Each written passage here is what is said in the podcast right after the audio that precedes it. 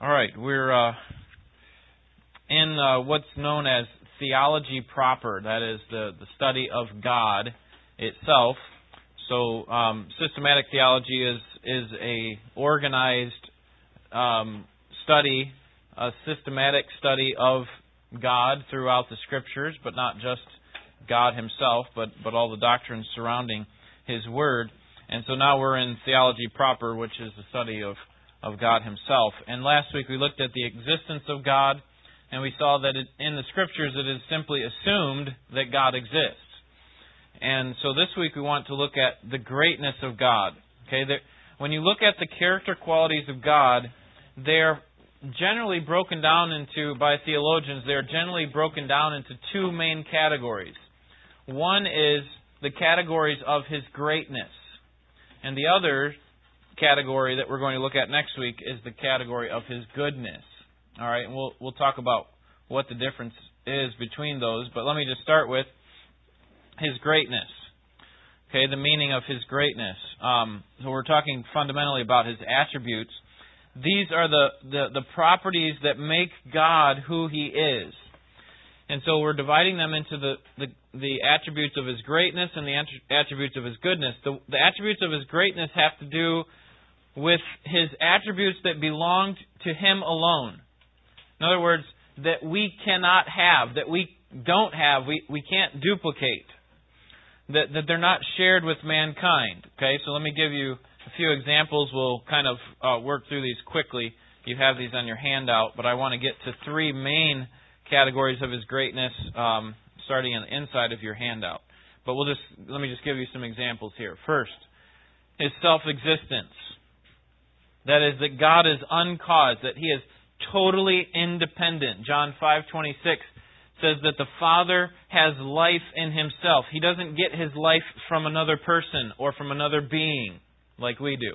Okay, we are not uncaused. We are caused by God. That is, we are created beings. God is uncaused. He is self-existent, something that we cannot duplicate or attain.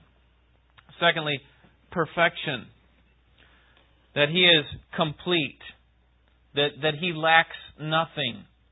Okay, you and I lack things. We we are lacking in many areas, and even uh, throughout eternity, I believe that we will not, uh, we will be whole, but we will still be required or dependent upon God. See, God is not dependent upon anybody else, and so He is wholly complete. That's why Acts seventeen says God is not served by human hands, as if He needed anything. That God doesn't need anything. He is self-sufficient. Maybe that's another word we could use instead of perfection, self-sufficient. Thirdly, omnipresent. Okay, omni means everywhere or all, so He is uh, all-present or everywhere present. Psalm one thirty-nine talks about the fact that not that it's not that God goes ahead of where we are, like if we go to the ends of the sea or to the heights of the, the mountains or to the depths of hell, God is there. God doesn't move there ahead of us. He's already there.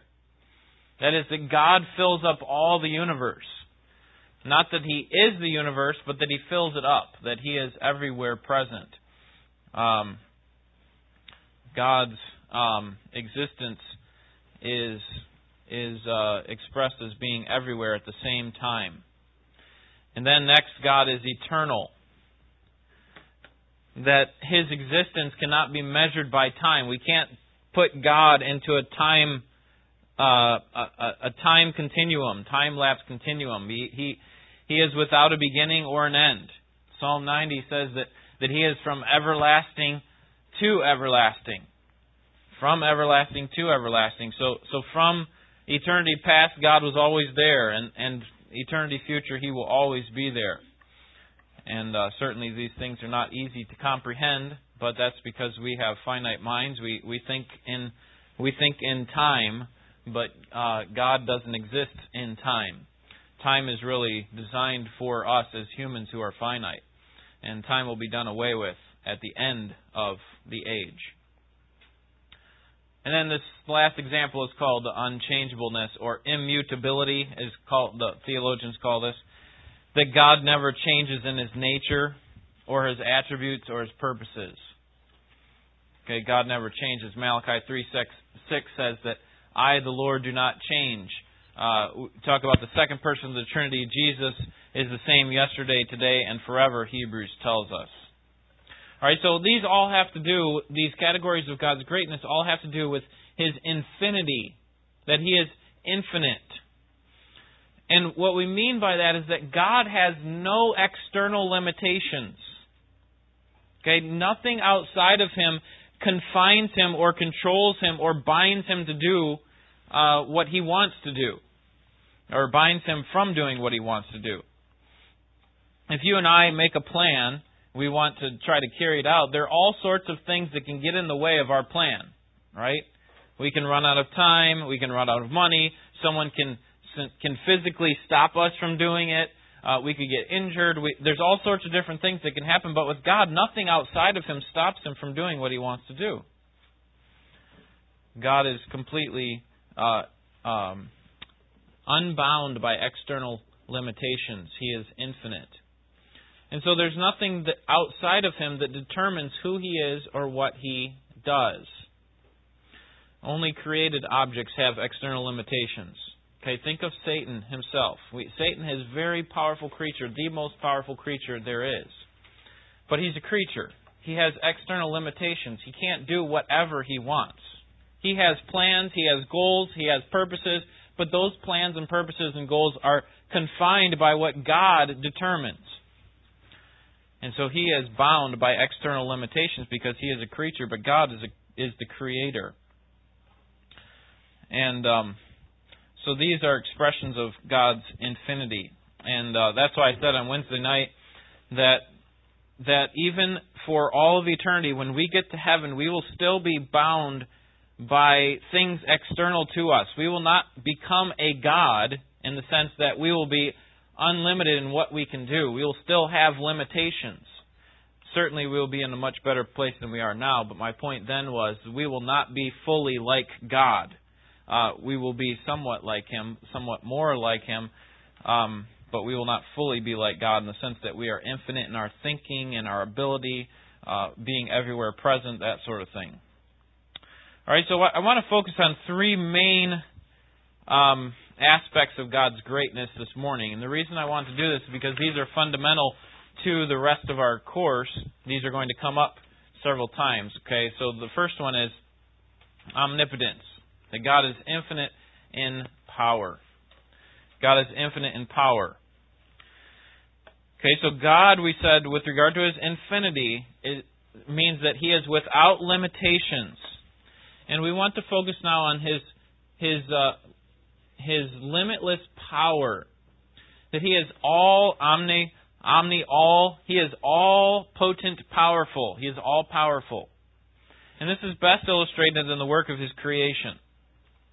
Psalm thirty-three, six through nine says, by the word of the Lord were the heavens made, the starry host by the breath of His mouth. He gathers the waters of the seas into jars. He puts the deeps into storehouses. Let all the earth fear the Lord. Let the people of the world revere Him. For He spoke and it came to be.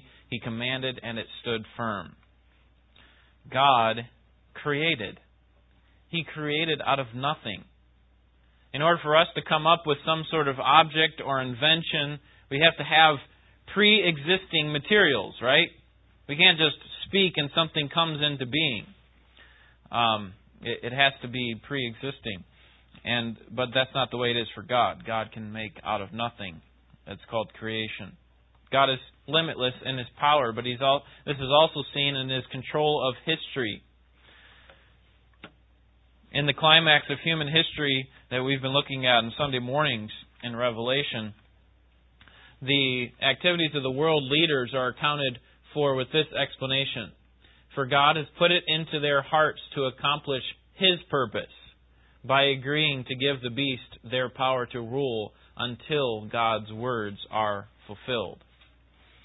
That God, from the beginning of time all the way till the end of the age, has controlled history. He has control. That He has put it into their hearts. Exodus chapter nine, verse sixteen says that that God raised up Pharaoh. He said, Pharaoh, I raised you up for this very purpose, so that people would know Me, that they'd be able to see my, my greatness through the signs that I was going to use to deliver my people.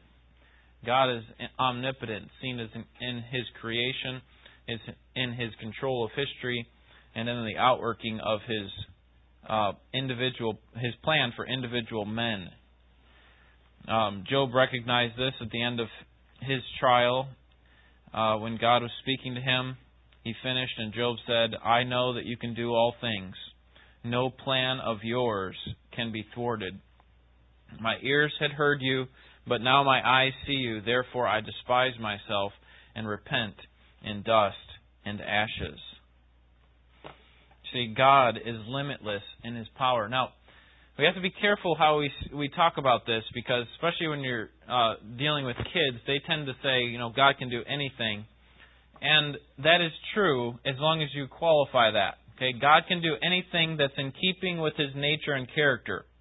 Okay, and when I talk about that, see, those are internal, we could call those internal limitations that He's put on Himself. But we know clearly from Scripture that God cannot do a few things, right? He can't lie, right? Those are internal limitations, though. He's not bound not to be able to lie because someone outside of Him or some being outside of Him is not allowing Him to lie. Okay, God binds Himself in that way not to be able to lie. So God can do anything that's in keeping with His His character and with His purposes. And uh, that's how we should speak about those things. Obviously, when you're talking with kids, you'll have to figure out uh, the best way to make that clear. But, um, but you know, um, sometimes you, you've heard these philosophical Uh, nonsensical arguments, you know, can God make a rock too big for Himself to hold, that sort of garbage. I mean, that, that's that's just nonsense. Okay, He wouldn't be able to do anything that would be that would not be in keeping with the way He set up the laws of nature. Okay, he's already He's already bound Himself. Okay, and the key word is He has. Uh, the key word there is Himself. He's bound Himself, and um, and so. Uh, So we, we shouldn't think in those terms that God can simply do whatever He wants and all of a sudden just change into some evil creature. He's not going to do that. Um, he is the Creator. He He does not change. All right, so as we look at each one of these main topics, I want to look at how they apply to us or implications um, of what they mean for us. So before I get into these implications, any questions on God's power, that it is limitless?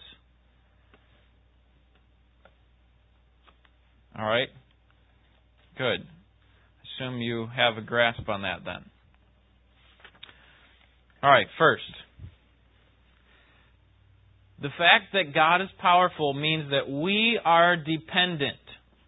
Okay, God is limitless, limitless with the, with regard to Himself, that nothing outside of Him constrains Him to do anything. So, so He is that way. He is the Creator, but we, therefore, are dependent. We are limited. Okay? He is unconstrained. He is independent. We are dependent. We we need God. Okay? And so the first way we see that we are dependent on God is through His preservation of the physical universe. His preservation of the physical universe. Um, Hebrews chapter one says that the Son, that is Jesus, is the radiance of God's glory and the exact representation of His being, sustaining all things by His powerful word. Colossians talks about the similar idea that Jesus holds all things together with the word of His power. That is, that if He stopped holding the universe together, it, it would, I don't know, it would be corrupted, it would explode, it would be destroyed. But God holds it all together. That we are dependent upon God to do that, to make sure that all these laws that He set in place continue to be in place. Secondly, the second implication is that we are dependent upon God for protection from physical harm or spiritual harm, as we've seen in Revelation. We're we're dependent upon God for for protection from harm. Job thirty-four, fourteen and fifteen, if it were His intention and He withdrew His spirit and breath, all mankind would perish together and man would return to the dust. We are dependent upon God for protection from harm. We we may put up all these barriers. You know, we have we may have a perfect security system and, and a huge dog to protect us from, from whatever, but, but ultimately it's God who protects us. That, that we can't ultimately protect ourselves. We are dependent upon God for His protection. Then thirdly, provision of daily needs. God, Matthew five says, causes the sun to shine on the evil and the good, and He sends His rain on the righteous and the unrighteous. And if God were to stop doing that, we would be in big trouble. If He stopped causing the sun to shine, if He stopped causing the rain to come, our, our sustenance would be done away with. And so it is God who provides for our daily needs. So this is significant for us. And we should respond to God's power. Um, first of all, it's significant because it gives us assurance of salvation. In order for us to have assurance of salvation, we are dependent upon God's power. That is, that God reveals Himself to us to tell us about salvation, but also that the Spirit Himself would speak with our spirit that we are the sons of God, te- teaching us or telling us that we are the sons of God. Turn to First Peter chapter one with me. And uh, I wish we had time to look at all these passages, but Um, your fingers would be tired by the end, and we would certainly run out of time. So I, I tried to put little snippets of these verses up on the on the screen for us, but um, we will look at a few. First Peter chapter one. When someone read for us verses three through five.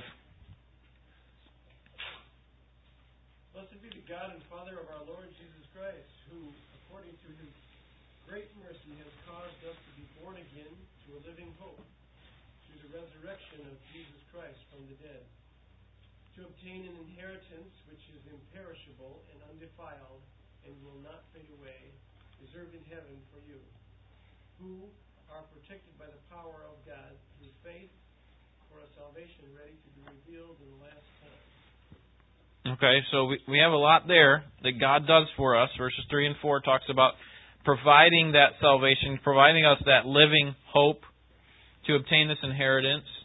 But also verse five, that He protects us by the word of His power, that that He actually shields us. That's the idea there, that He shields us by His power to protect us all the way until the end, so that we can get that final inheritance that He has promised for us and chosen for us. All right, so the Christian is dependent on the power of God for assurance of salvation. And secondly, second sig- significant thing about God's power is that it gives strength to us to face circumstances in life. Turn to Isaiah chapter forty. Strength to face, face circumstances. Isaiah chapter forty, very encouraging chapter. Um, When I visit people who are not doing well, I, I often read this passage to them. Um, it's, a, it's a passage, it's a chapter of hope, God's future restoration, and it gives uh, strength to help face the circumstances in life. Look at verse twenty-nine, Isaiah forty, twenty-nine. He gives strength to the weary, and to him who lacks might, He increases power. Though youths grow weary and tired, and vigorous young men stumble badly, yet those who wait for the Lord will gain new strength. They will mount up with wings like eagles. They will run and not get tired. They will not. They will walk and not become weary. We are dependent upon God for His power. And so that should give us strength in the circumstances in life when, when things are unclear, When when things are difficult and we can't see the end from where we are now, we turn to God and recognize that it is His power that sustains us. It is His power that carries us through, just as it did for Israel. Isaiah chapter forty. Thirdly, since the Christian is totally dependent upon God, it should cause us to serve Him with reverence and fear. Philippians two twelve says that we we ought to work out our salvation with fear and trembling, for it is God who works in us both to will and to do of His good pleasure. So, if if we have a responsibility, okay, think human responsibility, if we have a responsibility to work out our salvation, to do what's required, to to continue on in the Christian life. And we have to recognize, verse thirteen, that it is God who works in us, both to will and to act or to do His good pleasure. Okay, so God's power has significant uh, ramifications for our lives. We need to recognize that He is infinite in power. We should not limit His power as if He is confined uh, to a box in some way. God is infinite in power. Any questions on God's power before we move to the next one? Or comments? Bill? Uh, Philippians two, twelve, and thirteen? Yeah. Uh, my Bible says uh, that uh, we're to work out our own salvation. Yes, sir. You mean like so many people look at that and, and they think that they got to work. But to me, it would be better if it said work from your salvation. You can't work for it. No. No, it's not talking about a works-based salvation at all, and that's why verse thirteen goes on to say, "For it is God that works out, that works in us both to will and to do of His good pleasure." So the idea that Paul is saying is that um, God is powerful to work in the believer to to uh, carry out salvation in his life, but that doesn't make verse and think back to verse twelve. That doesn't make the the believer passive in it. As if God does completely everything, we just kind of sit back and do nothing. That that's that sort of mindset I think Paul was completely against, and we need to be as well. Um, not that we have to help God on to our salvation, but He certainly requires certain things of us, that we actually need to be coming more holy, and that we need to be um, purging sin and those sorts of things, complicit to the Spirit's leading. So, yeah, I, I think people have used verse twelve as a as a way to try to prove a uh, free will type salvation or a a human works type salvation, but taken in the context, verse thirteen, which is the focus of what we're trying to do here, is that God is the one who's actually doing that work. All right. Next, next, um, uh, the next thing that we want to look at with regard to God's, God's greatness, that is these attributes of His infinity that cannot be duplicated by us, that are solely His. Uh, first, we saw His infinite power. Now we see His infinite knowledge. It's another um, theological word that perhaps you've heard before, omniscient. That is, omni, all, and uh, science there is the root word, meaning knowledge. So God is all full of knowledge, or He is full of knowledge. He is all-knowing. All right, turn to First John chapter three, because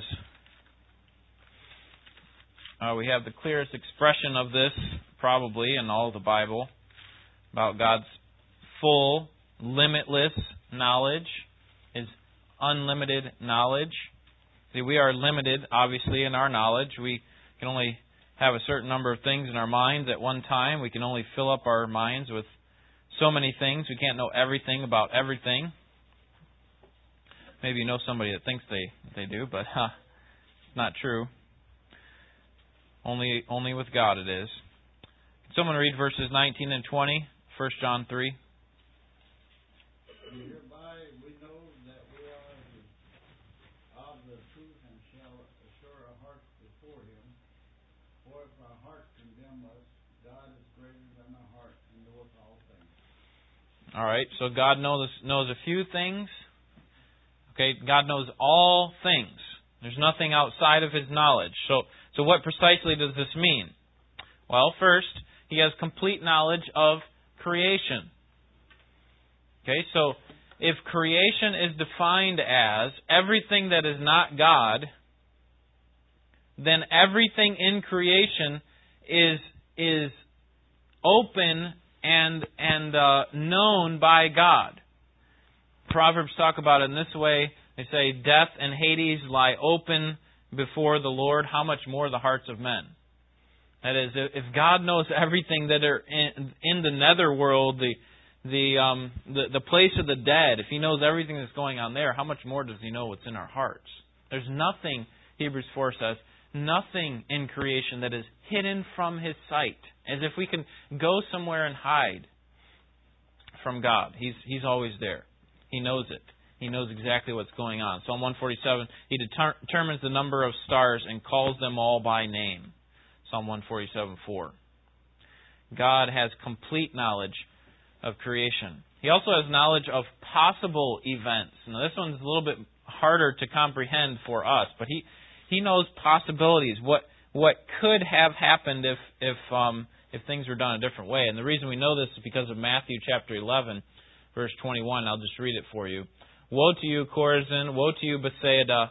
If the miracles that were performed in you had been performed in Tyre and Sidon, they would have repented long ago in sackcloth and ashes. Okay, Jesus is making a point here. The miracles that you're seeing, you're not responding to. And if Tyre and Sidon, these wicked cities that will be destroyed because of their unbelief, if they had seen what you see, they would have responded a long time ago. God knows that because He knows possibilities. He knows them only as possibilities. And so what this should tell us is that God knows everything, past, present, and future, including all the possibilities that that that could have happened, and and that God never learns anything. How how do we gain knowledge? I mean, how do we know anything? The only way we can know anything is if we learn it. We have to we have to learn it through observation, but not with God. God knows the smallest details of life, including the number of... Uh, in fact, I think that's the next next one here. He knows the smallest details of life, even the number of hairs on your head, even things that we would say are insignificant. He knows them all. They're not insignificant to God. We have to learn these sorts of things through in-depth study. If we wanted to, to know the number of hairs on our head, it would take a long time for most of us. But but um, but not with God. He knows them uh, because he has he has planned it. We'll talk about that here in a second. And then God's knowledge is based on His will. God's knowledge is based on the accomplishment of His will. Matthew ten twenty-nine says, "Are not two sparrows sold for a penny? Yet not one of them will fall to the ground apart from the will of the Father." Not one of them will fall to the ground apart from the will of the Father. And then turn to uh, Acts chapter four with me.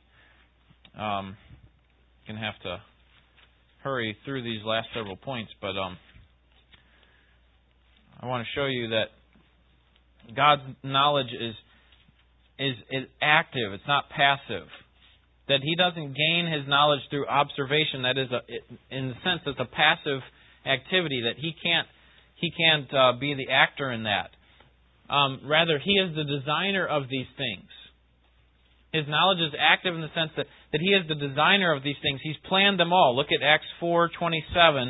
It says, "For truly in the city they were gathered together against your holy servant Jesus," Peter's talking to the Jews here, "whom you anointed, both Herod and Pontius Pilate, along with the Gentiles and the people of Israel, to do whatever your hand and your purpose predestined to occur. And now, Lord, take note of their threats." I'm sorry. This is actually um, this is actually a, a prayer here um, of Peter and John to God, and so they're saying the fact that these people, these wicked men, Herod, Pontius Pilate, and, and Gentiles and so on, delivered Jesus over to be crucified. They were doing, verse twenty-eight, whatever your hand and purpose destined to occur, that you had planned it. The reason that God knows these things is because He planned all of them. All right, so let's talk about implications of God's knowledge. Number one, uh, well, first of all, the main thing is, because God is infinite in His knowledge, we are accountable to God. Okay, so because God is infinite in power, we are dependent upon God. Here we see that we are accountable to God because of His, his uh, knowledge. It means that we have to give an answer for our deeds. Um, that, that there is going to be a time for all unbelievers, because they haven't had their deeds paid for, their sinful deeds paid for, they're going to have to answer for them. We'll see that here in just a second. But um, for us, Jesus has taken our evil deeds and nailed them to a cross with Him. See, God, this makes us accountable, the, which gives us the understanding that we God has a complete knowledge of all of our deeds. Psalm one thirty-nine says, "You have searched my heart and you have known me. You know when I sit and when I rise. You perceive my thoughts from afar. You discern my, my going out and my lying down. You're familiar with all my ways. Before a word is on my tongue, you know it completely." Okay, think about that. Reflect on those sorts of things, that God knows everything about you. He knows all of your thoughts. Second implication is that God's knowledge will be the basis of judgment. Revelation twenty, we've seen this here in verse twelve. Um, I think it was just last week. Um, I saw the or two weeks ago. I saw the dead, great and small, standing before the throne, and books are open. The dead were judged according to what they have done, as recorded in the books. So, so there's going to be a record of all of our deeds, and those are going to be um, uh, used as the basis of judgment for those who oppose God. Mankind is accountable to God because of their deeds. God knows all these things, and, and He will judge those who, who have not trusted His Son, Jesus, as their Savior. Significance of this is that it um, serves as motivation to do two things. First, to forsake sinful living. Okay, if God knows all about me, if God knows everything about me, then I ought to want to, to God to expose my heart to me. If He knows the hidden thoughts of my heart, if He knows the sins that I'm committing that I'm not aware of because of ignorance or unbelief, Then, then we want God to expose them. Now that sounds like a dangerous thing to pray, but that's what the psalmist prayed here. Uh, David did in Psalm one thirty-nine. He says, "Search me, O God. Know my heart. Test me. Know my anxious thoughts. See if there's any offensive way in me." Okay, we only fool ourselves when we try to hide these things from God, as if if I don't bring these things before God, then maybe they can stay hidden. Maybe they can they can continue on in my life, but. But we fool ourselves into thinking that God, God already knows those things. So, so ask Him to, to reveal them to you. Ask Him to make them clear, to search me and know me and see if there's any wicked way in me, so that I can, I can, uh, I can repent of them, so I can turn from them. It should give us um, motivation to forsake sinful living, but also it should give us motivation to pursue biblical living. Psalm one nineteen says, "How can a young man keep his way pure? By living according to your word. I seek you with all my heart. Do not, do not let me stray from your commands. I have hidden your word in my heart that I will not sin against you, that I might not sin against you." We will never face any circumstance that God does not know. He's, he's known all about our circumstances, what exactly, precisely will happen in our life, in our minds, from eternity past. He's known it all because He's planned it all. And so we can trust God. We can, we can turn from uh, wrong sorts of living. We can forsake sinful living, and then we can pursue biblical living because of God's infinite knowledge. We can trust Him. All right? Any questions on His knowledge? All right, His authority. God is infinite in His authority. This is something that we would call sovereignty. Okay, we, we hear we hear about this a lot. This comes up in almost every passage of Scripture that we study. We see that God is sovereignly in control of of circumstances. What does this mean? Well, it means that God is in control of every circumstance. Of every circumstance. There's not one circumstance in life that God is is out where God is out of control, as if He's got His realm that He handles, and then maybe Satan kind of handles that other stuff. Okay, all of that stuff is underneath the umbrella of God's sovereignty, of underneath His control. Romans eight talks about it this way. Paul says, "We know that all things work together for good for those who love Him and for those who are called according to His purpose." From creation, from eternity past, all of history, the outworkings of His design and plan are controlled by God. Every single circumstance. And that means also God's sovereignty means that He is never dependent on man. We saw this with regard to His power. He's not dependent. Nothing outside of Him constrains Him. Um, we look to God and, and are amazed at Him who has known the mind of the Lord, Romans eleven talks about. And so that means that He's totally independent with all of His deci- decisions. He's never manipulated.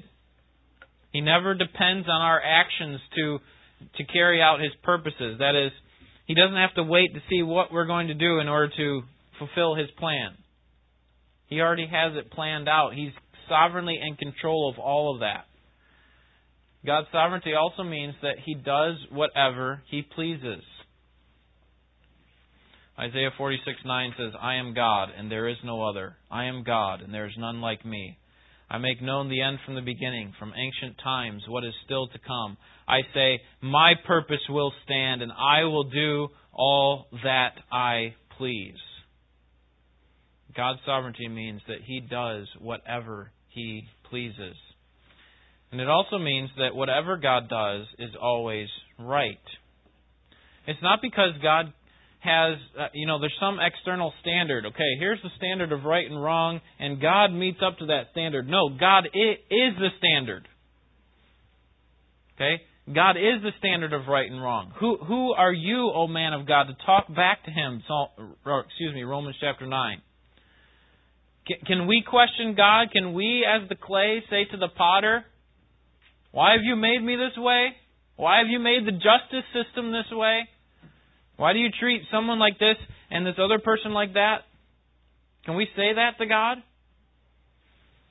Okay, God is completely sovereign over all things, and all that He does is right because He is the standard of right. He has determined what is right and wrong. So we talk about when we talk about God's greatness, the attributes of God's greatness, we're talking about God's infinity. That there is nothing outside of Him that determines who He is or what He does. Nothing. And so, let's think about some implications with regard to His authority. First, we saw that mankind was dependent because of God's power. Second, we saw that, that mankind is, um, is accountable because of His knowledge. Thirdly, we see that mankind is responsible because of His authority. We ought to be responsible. We should be totally responsible to Him. That He is the independent, absolute authority on all things, and so we ought to respond in our thinking and our act and our actions in a way that would be pleasing to Him. That He provides the standard of our behavior. um When God gave the Ten Commandments, He began by identifying Himself. I am I am the Lord your God who brought you out of Egypt. Therefore, do not have any gods before you. Um, secondly, mankind is responsible because God will condemn violators. That is, those who violate His commands. Thirdly, mankind is responsible because God has sovereignly planned all the free choices of men. Now, God does not force us to do things contrary to our will. He doesn't treat us like robots. We still have free wills in some sense, but our free wills are compatible with His sovereignty in some way. That God has control over our free will. Um, so that He allows us to do what we want to do, but ultimately it's what He planned for for uh, to happen.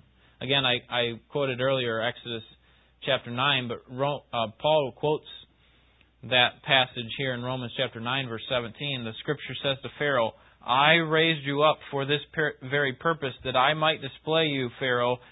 I-, I might display my power in you, Pharaoh, and that my name might be proclaimed in all the earth. I mean, even the wicked acts of Pharaoh were planned by God. It was part of God's purpose. And so that means that we are responsible to God, even with regard to the free choices that that uh, that we have. And so its significance for us is that it gives us an understanding that He is uh, that that he is that we are responsible to the sovereign God to give him a God-centered purpose in life. God-centered purpose in life. First Corinthians ten thirty-one. Whether you eat or drink or whatever you do, do all to what?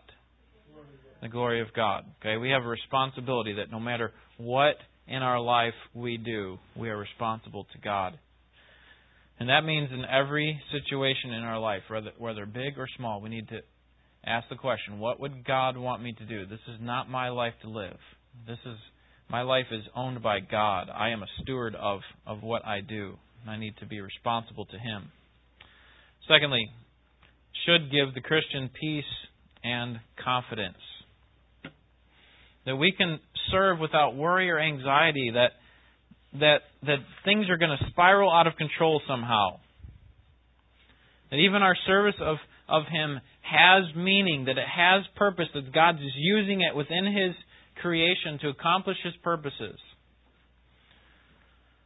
And um, that even in times of indecision and frustration that we can turn to God and, and uh, find out what He expects of us. Um, let me just finish with this uh, quotation from Charles Spurgeon, and then I'll ask if you have any questions.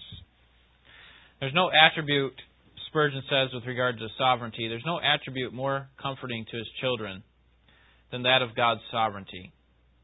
Under the most adverse circumstances, in the most severe trials, they believe that sovereignty has ordained their afflictions, that sovereignty overrules them, and that sovereignty will sanctify them all. There's nothing for which the children ought more earnestly to contend than the doctrine of their master over all creation, that is, His sovereignty, the kingship of God over all the works of His own hands, the throne of God and His right to sit upon that throne. On the other hand, there is no doctrine more hated by worldlings, no truth of which they have made such a football as the great, stupendous, yet most certain doctrine of the sovereignty of the infinite Jehovah. Men will allow God to be everywhere except on His throne. They will allow Him to be in His workshop, to fashion worlds and make stars. They will allow Him to be in His money house, to dispense His alms and to bestow His bounties. They will allow Him to sustain the earth and bear up the pillars thereof, or light the lamps of heaven and rule the waves of the ever-moving ocean. But when God ascends His throne, His creatures then gnash their teeth. And we proclaim an enthroned God and His right to do as He wills with His own, to dispose of His creature as He thinks well, without consulting them in the matter. Then it is that we are hissed and execrated, and then it is that men turn a deaf ear to us. For God on His throne is not the God they love, but it is God upon the throne that we love to preach. It is God upon His throne whom we trust. See, the world is happy to have God as a sovereign God. They're happy for Him to be creating stars and pouring out money out of His money house, as Spurgeon says. But once He comes into their little world, reveals Himself to them and shows them that He demands that they respond in a certain way, then they start to hiss. No! You cannot be my sovereign God. I'm happy to take the gifts that you give, but I don't want the responsibility that comes with it. And as believers, that should be the farthest thing from our thinking. We should be happy to to be accountable and and responsible and dependent upon God because of His greatness. Any questions or comments on uh, God's infinity? That nothing outside of Him controls Him, and, and He does whatever He pleases. Sandra.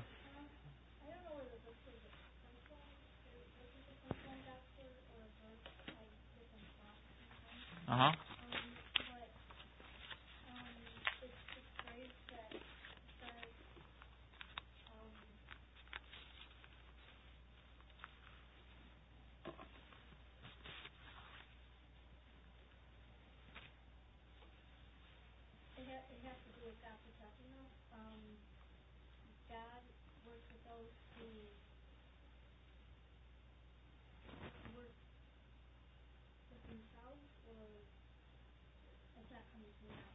Yeah.